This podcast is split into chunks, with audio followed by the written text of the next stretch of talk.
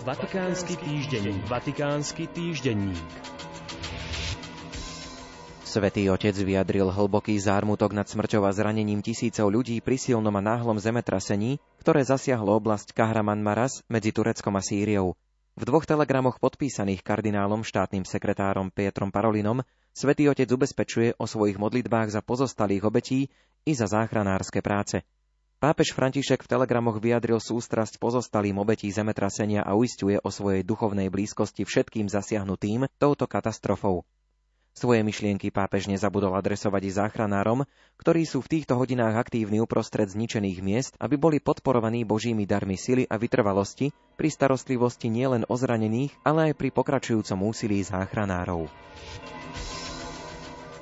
Pápež František požiadal kubánsku vládu o prepustenie politických väzňov. Zástupcom médií to v stredu oznámil vatikánsky vyslanec na Kube, kuriálny kardinál Benjamin Stella. Pápež veľmi dúfa, že kubánska vláda pozitívne odpovie na cirkevné žiadosti o prepustenie odsúdených demonstrantov. Citovali médiá kardinálové slová, ktoré predniesol v stredu na spoločnej návšteve Havanskej univerzity s kubánskym prezidentom Miguelom Diazom Canelom. Zadržaní sú údajne demonštranti, ktorí sa zúčastnili na protestoch proti vláde 11. júla 2021. Už skôr vo svojom prejave na univerzite kardinál Stella zdôraznil, že slobodu nemožno podriadiť žiadnemu záujmu ani okolnostiam a čakať na lepšie časy. Dodal, že Kuba musí byť oslobodená od akéhokoľvek miešania a podmaňovania.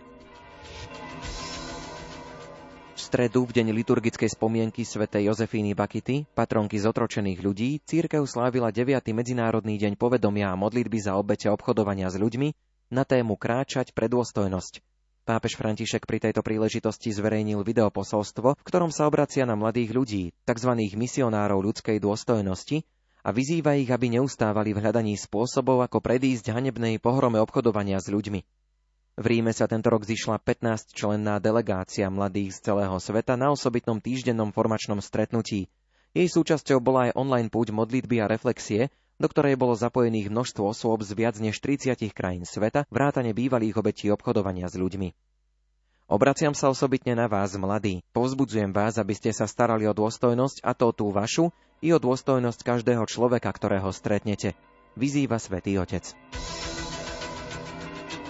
Vatikánsky týždenník. Vatikánsky týždenník.